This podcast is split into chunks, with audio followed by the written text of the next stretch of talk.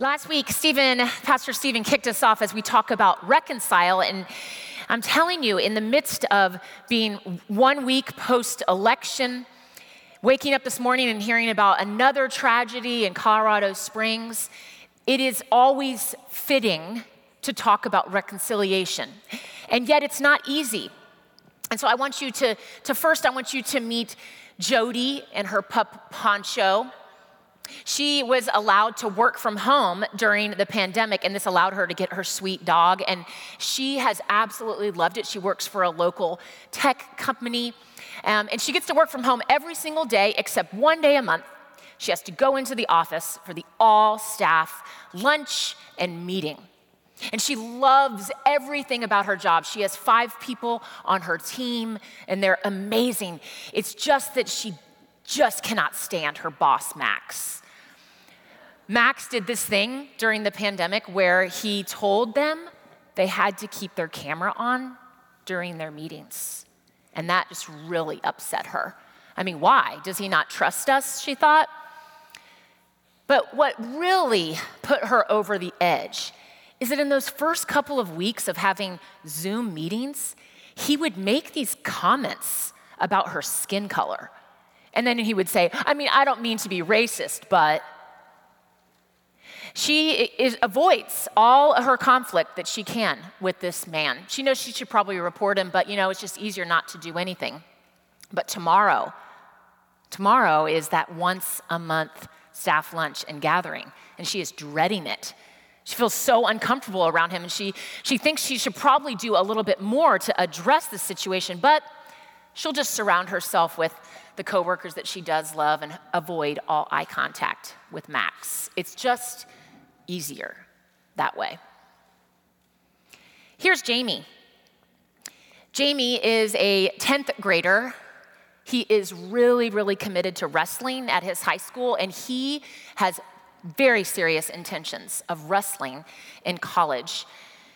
Right now, he has two practices a day, most days of the entire year. And throughout the school year, he misses about 10 to 15 days of class because he's going to showcases, tournaments, and meets. This means that Jamie is always playing catch up. There is not a day that he wakes up and goes to school that he is not already starting behind. And this is especially in the classes of math and science. His math teacher, in particular, is rather difficult. She doesn't seem to care that Jason isn't missing school because he's off on fancy vacations or sleeping in. He's missing school because he has a legitimate reason. He wants to get a wrestling scholarship. She won't give him any extended time on any of his homework. Well, at least he thinks she won't. He hasn't asked her. His mom tells Jamie, You should probably go in and talk to the teacher. See what she would tell her, explain to her all of this stress you are under. And he thinks, no, I'll just email her. It's just easier that way. Meet Daisy. Daisy is a 89 year old grandmother of five, and she has just published by herself her very own children's book. She lives in the same city as two of the three of her children, and she is so excited because this week, as she does every year, she gets to host all of them for Thanksgiving. Every single one of her children is invited. But one of the kids that lives in her very same city, he has stopped coming because he says he needs to go and have Thanksgiving with his partner's family. He, he said something like, Well, you know, my brother and I got in a fight several years back. He promised her, Mom, don't, don't worry. That's nothing that you need you can do or change. I love you so much. And don't worry, the three of us will get to spend Christmas together. I promise. Oh, but Daisy, she she longs for all three of her kids and all of the grandchildren to be around the table. She should say something to her son.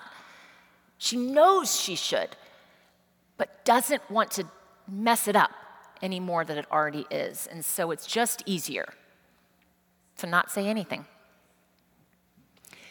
Jody, Jamie, and Daisy, each of them are aware that there is a relationship in their life that is misunderstood, that is unfair, that is not aligned, where there is whether notable or not notable conflict going on.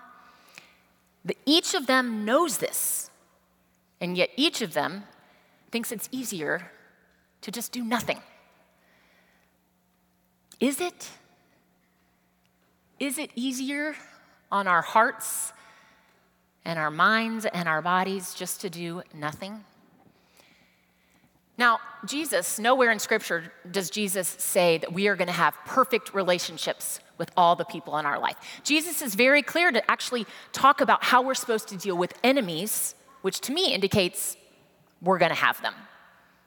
He's very concerned, and we are supposed to treat our enemies differently than the way people who do not follow Jesus are, treat their enemies. But here's the thing when Jesus speaks about relationships, and when they break and when they're in conflict, Jesus wants us to work towards repairing them. Because for some reason, God knows that when we are not in right relationship with people in our community, it affects our relationship with God as well. So, to help us explore that, what does, what does Jesus mean by reconciliation? We're going to turn to the Sermon on the Mount.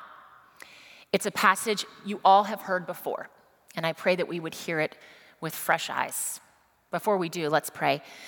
Gracious and loving God, we thank you that you are always full. You are always at the door waiting for us to knock. You are just generous in your gifts of presence and grace. And oh God, as we sit and, and listen, to what your word says. May it transform us from the inside out. We pray this in Christ's name. Amen. So here is on the Sermon on the Mount, and Jesus is speaking to this crowd of what we think was thousands of peasants, most of them aligned with the Jewish faith. He says, You have heard that it was said to those of ancient times, You shall not murder, and whoever murders shall be liable to judgment. But I say to you, if you are angry with a brother or sister, you will be liable to judgment. And if you insult a brother or sister, you will be liable to the council. And if you say, You fool, you will be liable to the hell of fire. So, when you are offering your gift at the altar, if you remember that your brother or sister has something against you, leave your gift there before the altar and go. First, be reconciled to your brother or sister, and then come and offer your gift. This is the word of the Lord. Thanks be to God. One of the central teachings all throughout the Sermon on the Mount is that Jesus is saying it does not matter just what people see you do that might be bad. He's like, what, what's going on in here and what's going on in here, it really, really matters to me. And so, of course, Jesus begins this verse. We're not surprised, don't murder. I mean, that's kind of like a, a no brainer for the Son of God.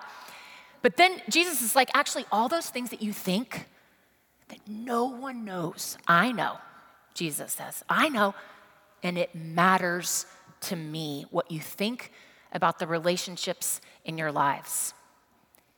It matters because for some reason, Jesus thinks that the way we feel and the thoughts that we have within us towards our brothers or sisters, it's going to affect our relationship with God. To picture the context, one of those thousands of people in the crowds, they would have gone into the temple to offer their gift. It, w- it was a means of, re- of receiving grace. They would have brought a little lamb, some corn. They would have brought a gift as an offering to God. What Jesus is presenting to us here is an act of worship. And this is how serious Jesus takes this. You are literally in the act of worshiping God. I want you to stop what you are doing. Stop. Leave your gift and first go and be reconciled. Jesus is shedding light on this truth that is so easily passed over. Relationships are of utmost importance. The way we treat each other matters to God. So when we are in conflict or out of alignment with someone in our family, someone in our friend group, someone in our church community, it matters to God. So much so that God would say, you know what? Stop your act of worship and go get that relationship right. Before we dive into what the word reconcile even means, I want to point out two things about this image that Jesus sets up of coming before the altar. I keep doing this because I think about like this is, it could be like where you came to offer your gift. The first thing is that Jesus says, You come to the altar, and if you remember. Because let's face it, there's gonna be times that we don't remember that, that someone has something against us. We're busy, it's just not top of mind, or we don't know. We don't know that we've hurt others. And so maybe we don't remember.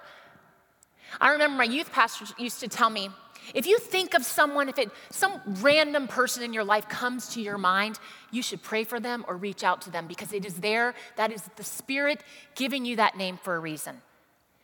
If you are in an act of worship and you remember, Jesus says, pay attention to it. Don't just stuff it down. And then the second thing is Jesus doesn't say, if you remember, consider. If you remember, let me make a suggestion. If you remember, perhaps. It is in the imperative. If you remember, so when any of us remember, go. Go. It's not, it's not a suggestion. Jesus is commanding us go. And then he says, and be reconciled to that brother or sister. The word reconciled that is used here is a compound word. And in, in, the Greek, a compound word is so visual. It means to transform or to have a transfer every, again, daily. Literally, the word reconcile has nothing to do with the person who has something against you. Be reconciled. It is about you, me, letting the Holy Spirit transform what is our hearts, what is our opinions daily. It is remembering that you might not have done anything intentional. You might, you might not even agree with what the person who has something against you says you did. But you remember that they are against you. And when that happens, we are called to reconcile to daily make a choice. Here, it's changing this. The verb is in the imperative passive. So Jesus says, Go and be reconciled. Go and let your heart and mind be changed.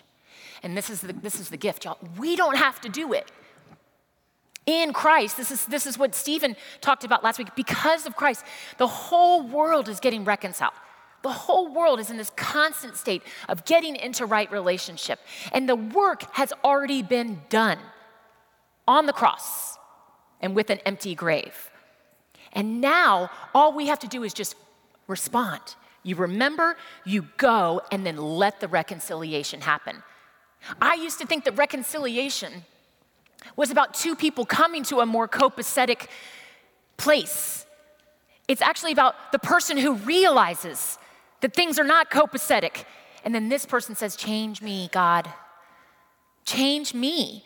I, I want to be better for whatever it's going to take in this relationship. And I know that reconciliation work is so hard. And, and so it appears easier, just like Jody, Jamie, and Daisy, to just not do anything, but mat- relationships matter so much to God. And when our relationships are not right, it affects our relationship with God. Now, there's something different between Jody and, and Jamie's story and, and Daisy's story, and I want to make sure you realize the context. Jesus doesn't say, when you are there at the altar and you remember the person that, that you flicked off in traffic, you remember the person who you cannot stand their political views. You remembered the person who hurt you in second grade by calling you names. He says, You're there at the altar and you remember your brother or sister. These are people that are in your life now family by blood, family by faith, family by village that is required to, to live life. Those are the relationships that God is saying, Go. Remember, relationships are of utmost importance to God. And when we are in conflict, when we are out of alignment with someone in our family, it matters to God. So much so that God would say, Stop your worshiping of me in this moment and go work on that relationship. Last week, Pastor Stephen preached on the text from Second Corinthians. Did y'all receive these as you came in? If you didn't, we'll get you one. But this is the passage I, I want us to highlight today, and all of you are going to get to take this with you as you go. This is what the Apostle Paul says. He says, All of this is from God, who reconciled us to himself through Christ, and he has given us the ministry of reconciliation. Pastor Stevens said, Paul has given us a responsibility to be in the same business as God the business of reconciling. It is the work that God calls us to. His children have been called to inherit this role of reconciliation. And then Stephen said this He said, How do we become a people who join God in reconciling the world back to Him? It seems kind of a big thing that God's doing. How do we individually join God?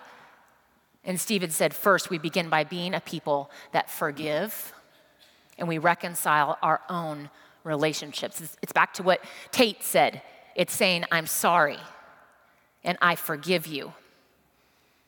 So I want you to, to grab your card, grab a pen in front of you, or uh, you can write something in your phone, or you don't even have to write it. You can just think about it. And I want you to take a moment now and I want you to remember are there any relationships in your life, any brothers or sisters or brothers or sisters in Christ that has some that one of them has something against you? A relationship that there is a conflict where things are not aligned, where you have hurt someone.